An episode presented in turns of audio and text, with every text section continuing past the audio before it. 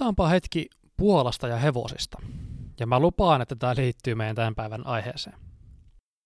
Vähän saman tapaan kuin meillä Suomessa eli aikanaan tämä Mikael Agrikola, siis suomen kirjakielen isä, ja oli nämä sen suomenkieliset teokset, Uusi testamentti ja tämä kuuluisa ABC-kirja, niin Puolassa eli 1700-luvulla eräs pappi nimeltä Benedikt, ja sukunimeä mä en edes yritä lausua, joka kirjoitti ensimmäisen puolankielisen tietosanakirjan ikinä, nimeltä Nowe Ateni, eli suomeksi Uusi Ateena, New Athens. Tämän oli tarkoitus olla semmoinen kaiken kattava yleisteos, jossa määriteltiin asioita ja heräteltiin lukijan kiinnostusta oppimiseen ja tieteeseen. No muiden sanojen ohella siinä kirjassa oli sitten määritelty hevonen. Ja jos mietitte, että mitä, mitä siinä hevosen kohdalla luki siinä tietosanakirjassa, niin ei ehkä ole se, mitä tulisi ekana mieleen, vaan siinä luki siinä kirjassa, että hevonen. Kaikki tietävät, mikä hevonen on. Että se hevonen oli sen tietosanakirjan kirjoittajan mielestä niin itsestäänselvä asia, ettei sitä tarvinnut edes erikseen määritellä. Ja samoin kuin tämä puolalainen pappi 1700-luvulla, niin me tehdään myös paljon olettamuksia siitä, että mitkä asiat on itsestäänselvyyksiä meille ja muille. Mä haluaisinkin nyt, että pohditaan ihan hetki sitä, että mitä johtaminen on, koska se on meidän tämän päivän aihe. Ja nyt erästä puolalaista pappia siteeraten, kaikki tietää, mitä johtaminen on, eikö vaan? Mutta mitä se johtaminen on oikeasti? Miten se voi määritellä? Ja millä tavoin johtaminen liittyy EU-urheilujoukkojen toimintaan ja kehittämiseen? Sä kuuntelet podcastia Huipputiimi. Tervetuloa mukaan.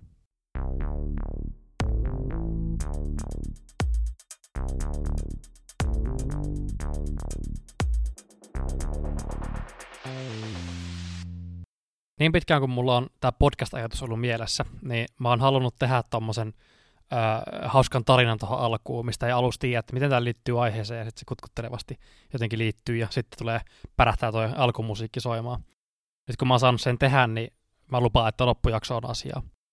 Ennen kuin mennään tämän päivän aiheeseen, niin mä haluan nopeasti kiittää taas kerran Exeniä, jonka akatemian joukkuetta mä tosiaan valmennan, ja sitä kautta mä opin joka ikinen viikko jotain uutta valmentamisesta ja tiimitoiminnasta. Tämän myötä kiitos kuuluu totta kai myöskin Excelin yhteistyökumppaneille Jypille, QSPT Insulationille, Jimsille ja TNNetille.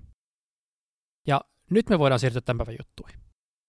Johtaminen on monen mielestä tosi mielenkiintoinen aihe. Ja mä oon saanutkin nimenomaan johtamiseen liittyen kuuntelijakysymyksiä, joihin mennään tämän jakson loppupuolella, mä lupaan. Ennen sitä meidän pitää kuitenkin käydä läpi, että mitä se johtaminen on. Johtaminenhan tapahtuu täysin vuorovaikutuksessa. Johtamiseen liittyy myöskin läheisesti valta, joka rakentuu myöskin tässä vuorovaikutuksessa, ja valtahan on kykyä vaikuttaa muiden ihmisten toimintaan. Valta jakautuu eri tiimeissä eri tavoin, ja se voi jakautua eri syystä tietyille ihmisille. Jos valta on kykyä vaikuttaa muiden toimintaan, niin silloinhan esimerkiksi sekin on valtaa, että jos joku tiimiläinen ei tule paikalle treeneihin ja muut ei sen takia pysty treenaamaan, niin sillä poisjääneellähän on valtaa vaikuttaa, että pidetäänkö treenejä vai ei. Samoin valtaa voi olla myöskin semmoinen, että äh, mulla on semmoista tietoa, mitä muut tarvii. Mä pystyn silloin vaikuttaa muiden toimintaan, äh, koska mä päätän, saako ne sen tiedon vai ei. Sitten tiimeissä usein ollaan sovittu, että jollain tietyllä tiimin jäsenellä on valtaa esim. vaikuttaa treenien sisältöön tai päättää, mikä taktiikka tehdään pelissä. Tämä on siis nimeltään johtaja. Tällaisia valtaa sisällään pitäviä rooleja on esimerkiksi joukkojen pelinsäännön johtaja eli IGL, joukkueen kapteeni, joukkueen coachi, riippuen vähän mitä nimitystä käyttää, mutta on kaikki tätä samaa symbolista valtaa, eli ollaan sovittu, että jollakin tyypillä on valtaa. Tämä johtaminen on, on siis vallan yksi näyttäytymismuoto. Ja jos muistellaan tätä vallan määritelmää, niin me voidaan sanoa, että johtaminen on pyrkimystä vaikuttaa muiden toimintaan. Johtaminen on siis vaikuttamispyrkimyksiä. Ja koska se tapahtuu vuorovaikutuksessa, niin me voidaan yhtä hyvin sanoa, että johtaminen on vaikuttavaa vuorovaikutusta. Tässä kohtaa jollain saattaa tulla mieleen argumentointitaidot ja esiintyminen.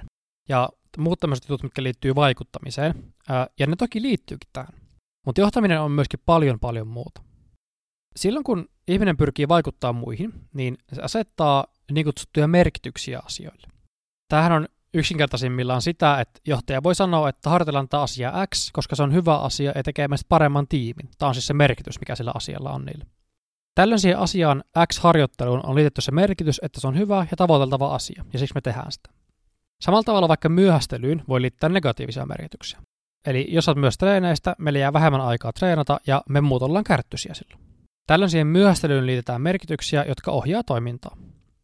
Näistä merkityksistä on tärkeää ymmärtää se, että vaikka me ei sitä usein tiedostetakaan, niin merkitykset ohjaa meidän kaikkea toimintaa, siis myöskin tiimien ulkopuolella. Niin kuin vaikka opiskeluun liittyvät merkitykset, että tällä opiskelulla saa sen työn, mitä haluaa, tai että porukat on tyytyväisiä, tai merkitykset, mitä me liitetään meidän ihmissuhteisiin, eli mä haluan viettää aikaa tonkaa, ja se haluaa viettää aikaa munkaan, koska se on sanonut mulle niin. Merkityksistä on tärkeää ymmärtää myöskin se, että merkitykset ei koskaan siirry. Tämä on yksi mun lempilauseita. Merkitykset ei siirry. Aina kun me ollaan toisen ihmisen kattekemisessa, niin me joudutaan vähän miettimään ja päättelemään, että mitä toinen haluaa ja ajattelee, koska me ei voi lukea toisen ajatuksia. Mä annan tästä nyt esimerkki. Jos joku sanoo mulle, että aurinko paistaa, niin se voi olla joku ilmiselvän asian toteaminen, että hei, mä näen, että toi aurinko paistaa tuolla. Tai sitten se voi vaikka yrittää sanoa, että mennäänkö ulos kävelee, tai sitten se voi tarkoittaa vaikka, että laitatko verhot kiinni, että paistaa liian paljon tuo aurinko. Ja nämä on kaikki niin kuin omanlaisia merkityksiä sille lauseelle. Niin kuin huomaatte jo tästä, niin merkitykset ei ikinä siirry, vaikka sanat kulkeekin suusta korvaan. Arkielämässä tuttujen ihmisten kanssa me päästään monesti tosi lähelle sitä, että merkitykset siirtyisi. Mutta me ei kuitenkaan voida koskaan saavuttaa sitä, koska me ollaan kaikki ainutlaatuisia ihmisiä, meillä on kaikilla omat ajatukset ja kokemukset, mitkä ohjaa meidän ajattelua. Ja me ei voida ikinä päästä toisen pään sisään, niin kuin mä sanoin.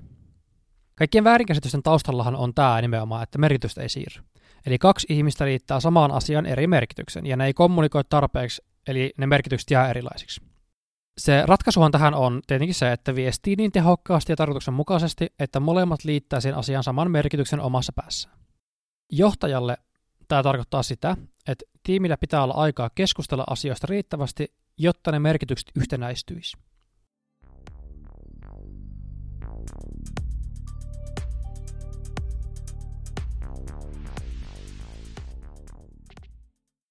Nyt kun me tiedetään, mitä merkitykset on ja miten ne vaikuttaa meidän toimintaan, niin me voidaan pohtia sitä, että miten johtaminen tapahtuu. Johtajahan ei yleensä fyysisesti pakota ketään tekemään mitään, niin kuin ruoskan kanssa, se ei kahden nykypäivästä. Johtaja pyrkii muuttaa ja luomaan alaisissaan näitä merkityksiä, mistä ollaan puhuttu, jotka saa ne toimia silleen, miten johtaja haluaa. Eli esimerkiksi tekemään niiden työt, harjoittelee tiiminä, haluamaan voittamista. Viime jaksossa joka kannattaa käydä kuuntelemaan, jos et ole vielä kuunnellut, niin mä puhuin tiimikulttuurista ja tiimihengestä.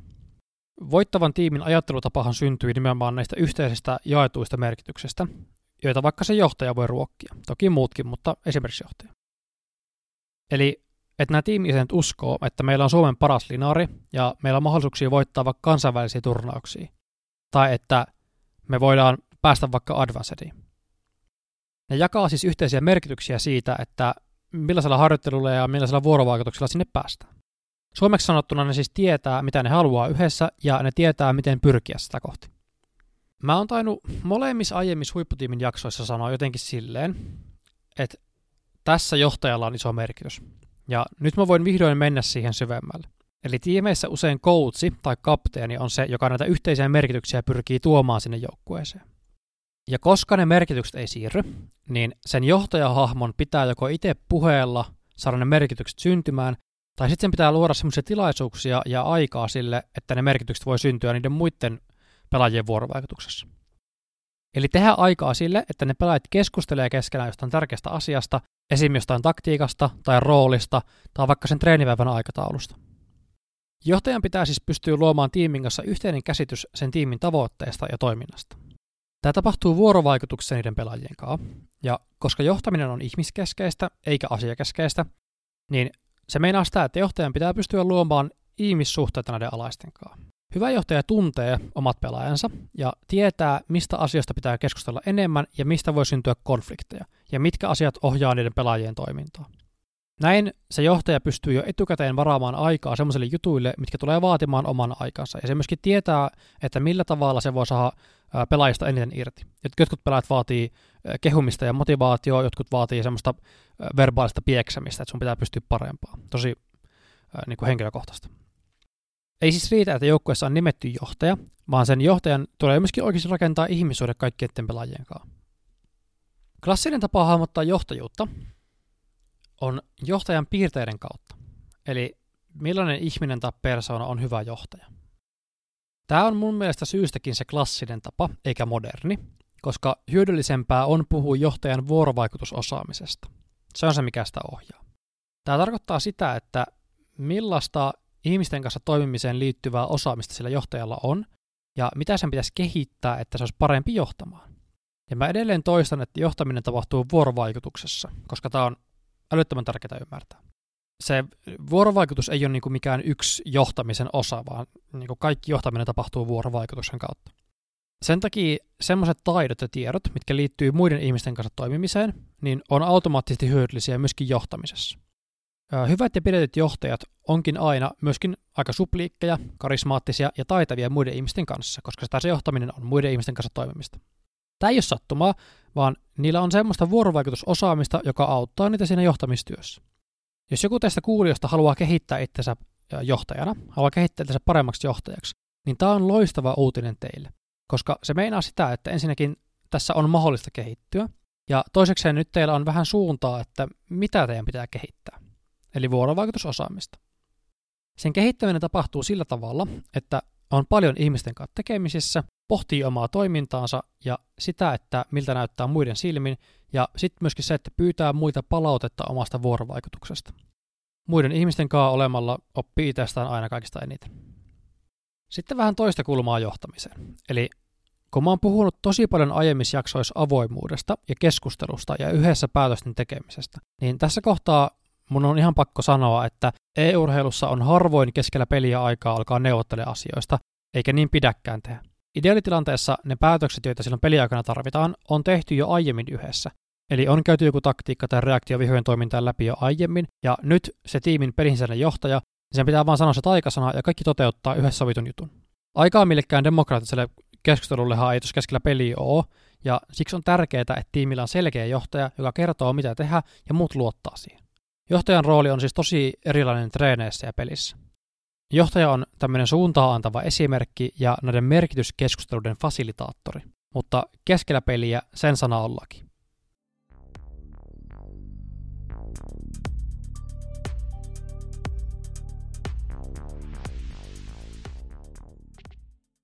Hei, tässä välissä mä pyytäisin, että jos oot tykännyt jaksosta tähän mennessä, niin voit auttaa mua tykkäämällä ja seuraamalla, jos katsot YouTubessa.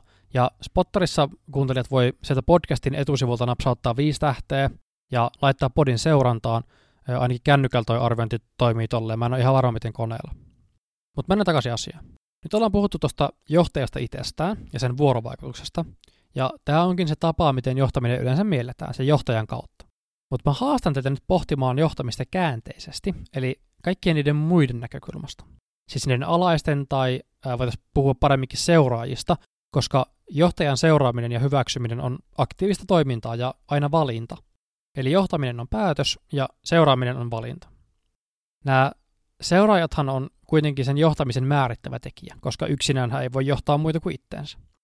Ja sitten kun me tarkastellaan johtamisen niin seuraajien näkökulmasta, niin me saatetaankin ymmärtää siitä johtamisesta tai jostain tietysti johtajasta jotain olennaista. Se, että me seurataan jotain johtajaa, niin se perustuu aina siihen, että sen johtajan jutut resonoi meissä. Eli me hyväksytään sen ideat ja löydetään niistä merkityksiä, mitkä on meille itsellemme tärkeitä. Kaikista parhaat johtajat on tosi taitavia käyttämään tämmöisiä kehyksiä, ja ne kehystää faktoja ja tapahtumia sille, että ne, se suosii itteensä. Tämä kehystäminen on semmoinen vuorovaikutustaito, mitä kaikki tekee, mutta vasta kun sitä ajattelee, niin siinä voi alkaa oikeasti kehittymään. Tämä kehystäminen tarkoittaa sitä, että otetaan joku todellinen ilmiö tai tilanne, mikä on käynnissä, ja omilla sanoilla puetaan se tilanne tietynlaiseksi. Pari esimerkkiä tästä.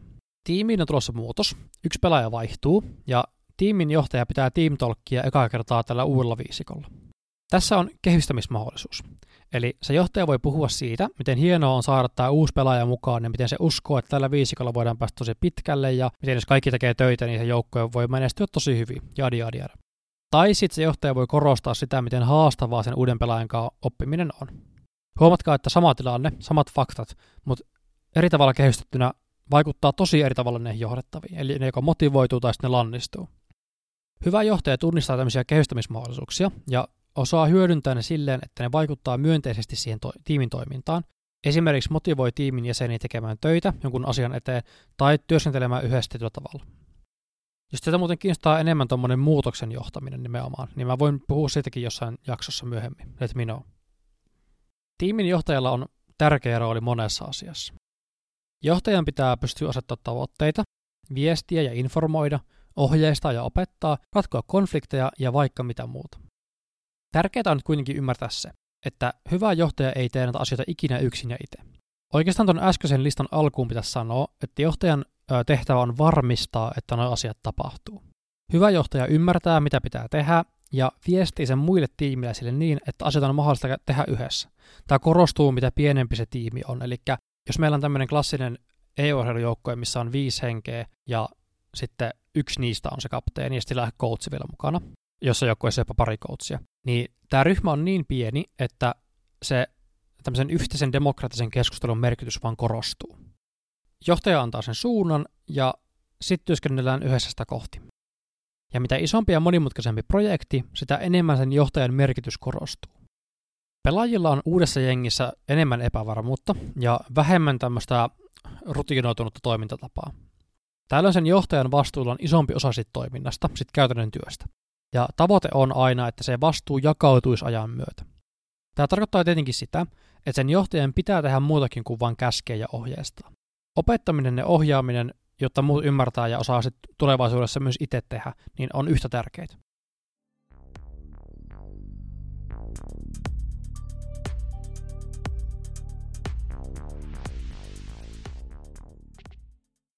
Mä suoritin äsken nopean googlauksen hakusanoilla How to be a better leader, mikä tekee musta tämän aihealueen johtavan ekspertin aika lailla. Vastaan tuli sitten tämmöinen Business News Dailyn artikkeli tästä aiheesta, ja tässä listataan tämmöisiä juttuja, että jos näitä tapahtuu, niin johtajalla pitäisi varoitusäänen soida päässä, että nyt mun pitää pohtia mun johtamista enemmän. Eli mitä ei pidä tehdä. Nämä varoitusmerkit on tämmöiset kuin yksi, tiimin jäsenet ei kritisoi sun ideoita. Kaksi, suunnittelet usein omaa urapolkua, mutta harvoin muiden tiimiläisten. Kolme, keskustelet harvoin tiimiläisten kanssa muusta kuin työstä. Neljä, tiimiläisille ei ole selvää, että mitkä asiat on tiimin tärkeimpiä tavoitteita. Ja viisi, tärkeinä, tiimiläiset pelkää epäonnistumista. Ehkä aika selkeitä juttuja, kun ne sanoo, mutta mitä hyötyä näistä voi olla teille? Mä luettelin nämä, koska me voidaan kääntää nämä päälailleen ja saada silleen ohjeita, miten olla parempi johtaja. Eli näin päin positiivisesti listattuna nämä menisi niin, että yksi, luo ilmapiiri, jossa muut uskaltaa kommentoida kaikkien, myös sun ideoita. Kaksi, pohdi tulevaisuutta myös muiden tiimiläisten näkökulmasta kuin itsesi. Kolme, tutustu sun tiimiläisiin ja kysy mitä niille kuuluu ja vitsaile niiden kanssa. Neljä, selkeytä tiimin tavoitteet ja johda yhteistä keskustelua niistä. Ja viisi, tee selväksi, että epäonnistuminen ei ole ikinä paha asia, vaan se on oppimiskokemus, josta kyllä selvitään yhdessä.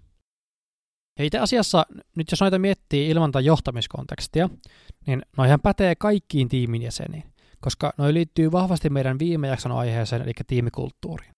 Siinähän mä taisin sanoa useamman kerran, että kaikki tiimijäsenet rakentaa yhdessä sitä kulttuuria, jossa on ok olla avoin ja oppia yhdessä.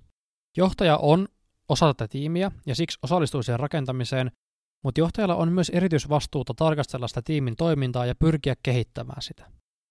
Se tarkoittaa sitä, että johtajan pitää havaita noita kehityskohteita ja joko itse puhumalla luoda tietynlaista ilmapiiriä tai sitten vaikka varata aikaa treeneissä siihen, että keskustellaan jostain asiasta, mikä hiertää. Johtajalla on valta ja vastuu asettaa suuntaviivoja, että miten se tiimi käyttää sen aikaa. Jos tiimi ei tee treeneissä muuta kuin pelaa, niin silloin usein ongelma on sekä johtamisessa että niiden pelaajien asenteissa, mutta vaan toiseen noista johtaja voi suoraan vaikuttaa vinkkini tuohon ensimmäiseen, eli siihen johtamiseen. Tällä jaksolla alkaa olemaan jo pituutta ihan kunnioitettavasti, mutta mä lupasin, että mä käyn läpi noin kyssärit, mitä mulle laitettiin aiemmin. Luetaan sitä eka kyssäri ja mä koitan antaa jonkinlaista ajatusta siitä, eli miten johtajana kannattaisi toimia, jos huomaa, että tiimin kaksi jäsentä meinaa konfliktoitua keskenään helposti. Eli kyse on tämmöisestä tilanteesta, jossa tiimin johtaja on huomannut, että kahdella ja tiimin jäsenellä tulee nahistelua useammin kuin mitä se kokee hyväksi, tai että mikä ei ole enää vaan niin kuin kriittistä keskustelua jostain asiasta, tai jos se vaikuttaa enemmän niin kuin henkilökeskeiseltä riitelyltä kuin asiakeskeiseltä. Mulla ainakin tulee helposti vähän riidanpoikasta mun kaverien kanssa peliin sisäisistä päätöksistä, koska meillä on aika erilaiset lähestymistavat siihen peliin, ja se on ihan ok, ja se selviää usein sillä, kun me otetaan vaikka pelin jälkeen vähän aikaa sille, että käydään se juttu läpi. Se selvii se asia sen takia, koska meillä on motivaatiota selvittää se asia, koska me halutaan pysyä kavereina sen tilanteen jälkeenkin. Mä oon käsittänyt, että tämän kysymyksen konteksti on nimenomaan tämmöinen vastaava kaveriporukka. Eli silloin tuskin on kyse semmoisesta, että toinen ihminen ärsyttää niin perustavanlaatuisesti, vaan ollaan nyt eri mieltä jostain toimintatavasta. Ja se ratkaisu tähän on se mun mielestä, että aina kun tuommoinen tilanne tulee, niin se pitäisi käydä läpi sen pelin jälkeen. Eli johtajan tehtävä on varata sille aikaa ja sanoa, että puhutaanko tästä jutusta, mikä pelistä otti skismaa. Ja jos ne pelaajat ei halua selvittää sitä asiaa, jos niillä ei motivaatio, niin pitää antaa lisää boostia kehystämällä. Eli kertoo, että tämä ongelma vaikuttaa meidän pelisuoritukseen, ja meillä muilla ei ole kivaa, jos riitelette. Ja sitten voi sanoa, että nyt kun me selvitetään tämä asia, niin me ollaan sen jälkeen parempi tiimi. Loppukädessähän kyse on tiimitoiminnasta. Ja jos jotain pelaajaa ei kiinnosta selvitellä asioita loppuun asti, niin silloin pitää pelaa jonkun mukaan. Mä mainitsin myös tuon toisen vaihtoehdon. Eli jos ne riitelyn juurisyyt on tämmöisellä henkilökohtaisemmalla tasolla, eli nämä tyypit ei niin sanotusti tule toimeen keskenään, niin se on vähän vaikeampi pala. Meidän onneksi kuitenkin henkilökemiat on ihan täysmyytti, eli kuka tahansa voi tulla toimeen ihan kenen kanssa tahansa, kun siihen vain panostaa tarpeeksi. Tällöin kyse on tunteiden hallinnasta ja siitä kuuluisesta vuorovaikutusosaamisesta. Usein siellä taustalla on tämmöisessä tilanteessa jotain väärinkäsityksiä tai ennakko-oletuksia toisesta, joiden selvitessä se tilanne helpottaa itsessä. Aikaa ja tilaa keskustella yhdessä tarvitaan siis tällöinkin. Sama lääke, vaikka pikkasen tämmöinen erilainen haaste. Auttaa myös, jos painottaa sitä, että kaikkien ystävä ei tarvitse olla, mutta kaikille voi olla ystävällinen. Ja sama kuin äsken, eli kertoo, että meillä muilla ei ole kivaa kuulla riitelyä jatkuvasti. Ja sen pitäisi riittää alkumotivaatioksi selvittää se asia. Noissa riidan selvittelytilanteissa sit johtaja voi toimia tietynlaisena tuomarina tai mediaattorina, joka pyrkii ymmärtämään molempien puolet asiasta ja auttaa niitä kommunikoimaan omat ajatuksensa toiselle niin, että varmasti saadaan yhteistä ymmärrystä.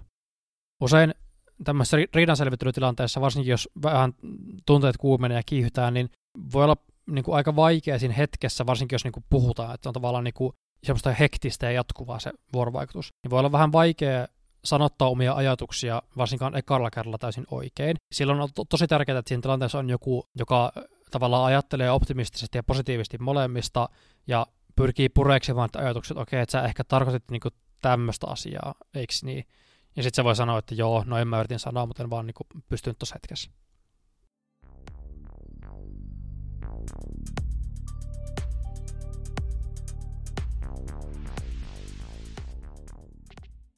Seuraava kysymys, mitä oli, niin käsittelee vähän tätä samaa aihetta. Eli miten lähtisit liidunaa ratkomaan tilannetta, jossa tiimin jäsenillä on pelillisesti hyvin erilaiset näkemykset? Eli miten saataisiin avoin keskustelu aikaan, jotta voitaisiin päästä lähemmäs samanlaisempaa ajattelua pelitavasta? Usein kuulee, että coachilla ja in-game leaderillä ei tämmöiset pelin filosofiat kohdannut, ja siksi jompikumpi sai kenkää tiimistä. Ja mä en tiedä, että miten millaiset asiat tarkalleen on neuvoteltavissa ja mitkä ei.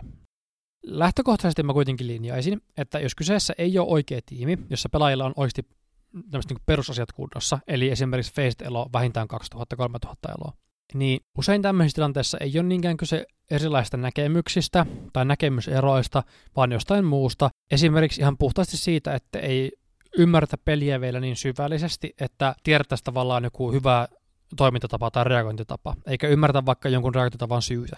Pelaajille olisi hyvä kertoa suoraan, että koska meidän päätökset ei tule aina olemaan oikeita, ja tämä pätee myöskin korkeampaan tasoon, niin on, on pelissä tärkeämpää, että tehdään yhdessä jotain, kun yksinään eri asioita. Tähän kuuluu tämä klassinen lause, jonka alkuperäistä sanoja mä en nyt muista, mutta huonokin taktiikka voi toimia, jos se tehdään yhdessä. No sitten mä voisin vastata tuohon kysymykseen suoraan. Eli tässähän on jo hyvin ymmärretty se, että avoimella keskustelulla voidaan saavuttaa yhteisymmärrystä, ja se on se avain. Tärkein juttu on se, että se keskustelulle on oikeasti aikaa, eikä vaan jutella samalla, kun ollaan menossa seuraavan matsiin tai joku pelaaja on vessassa tai jotain muuta vastaavaa. Eli ihan oikeasti, että nyt on tilanne, jossa vaan keskustellaan, eikä ole kiire mihinkään kellään. Eikä myöskään räplätä kännykkää tai mitään muuta.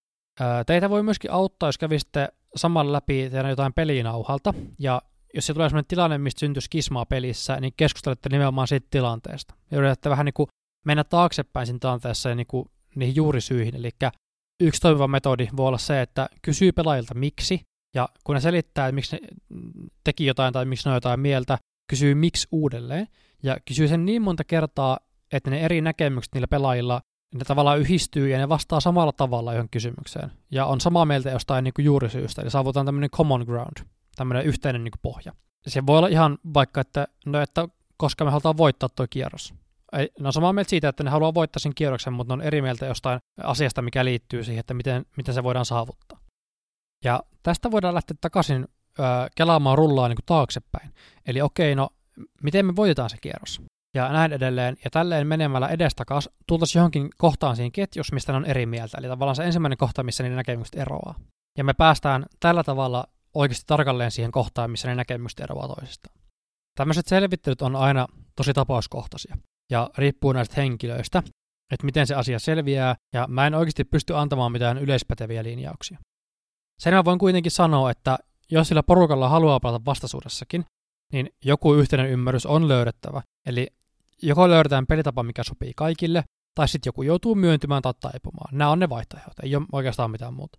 Ja se on hyvä myöskin avoimesti sanoa niille pelaajille, että joko me löydetään uusi tapa, tai sitten me tehdään kompromissi. Sitten semmoinen, mikä ei liity tavoitteelliseen pelaamiseen, mutta mun on pakko sanoa tähän liittyen, että jos kyseessä on kaveriporukka, ja tämä tulee usein riitaa tämmöistä asioista, ja niin oikeasti riitaa, että tulee niin paha mieli, niin voi pohtia, että onko tämä harrastus, koska sehän on harrastusvideopelaaminen, niin onko se semmoinen asia, minkä haluaa ottaa näin vakavasti, että siitä tulee paha mieli.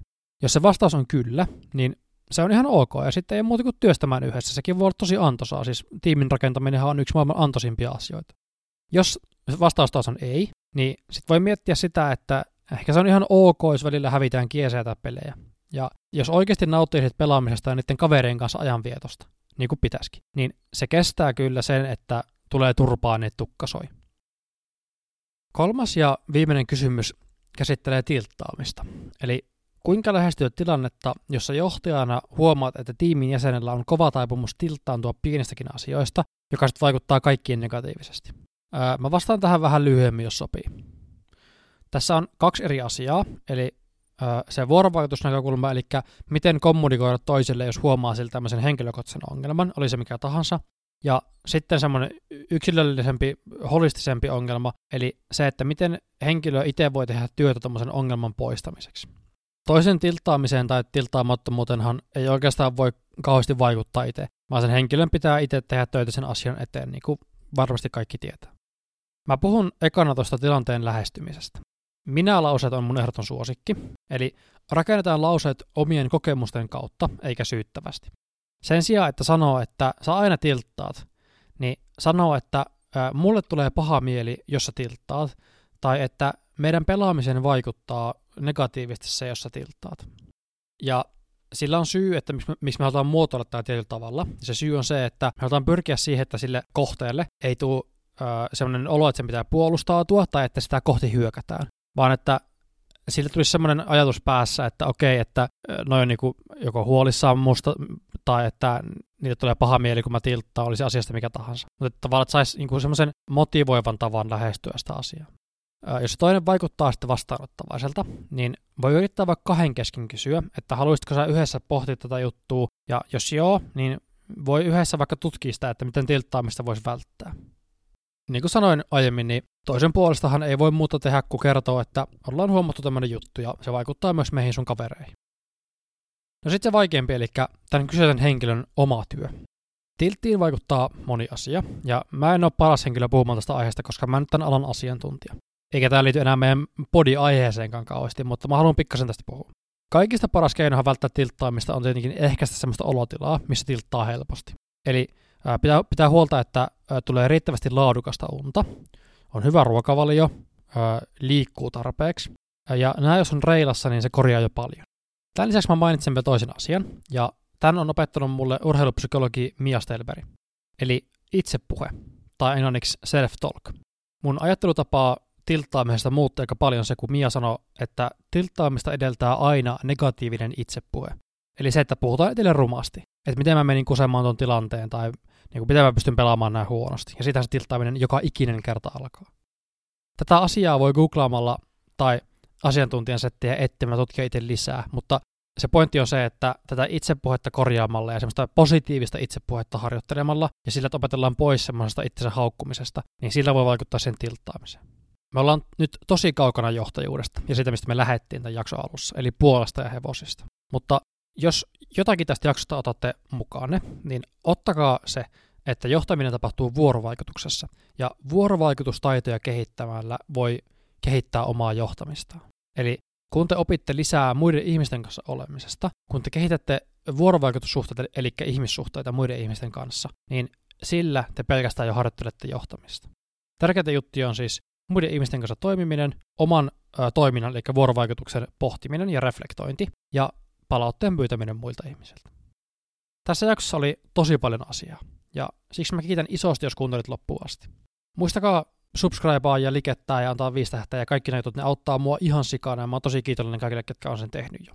Kysymyksiä, kommentteja ja palautetta saa antaa mulle ihan mitä vaan kanavaa pitkin. Twitteristä löytyy handlella NHKCS2, se on varmaan helpoin tapa.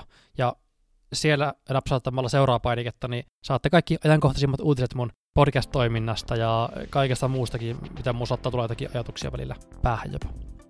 Mutta sen enempää puhumatta, niin kiitos teille tästä hetkestä ja kuullaan ensi jaksossa.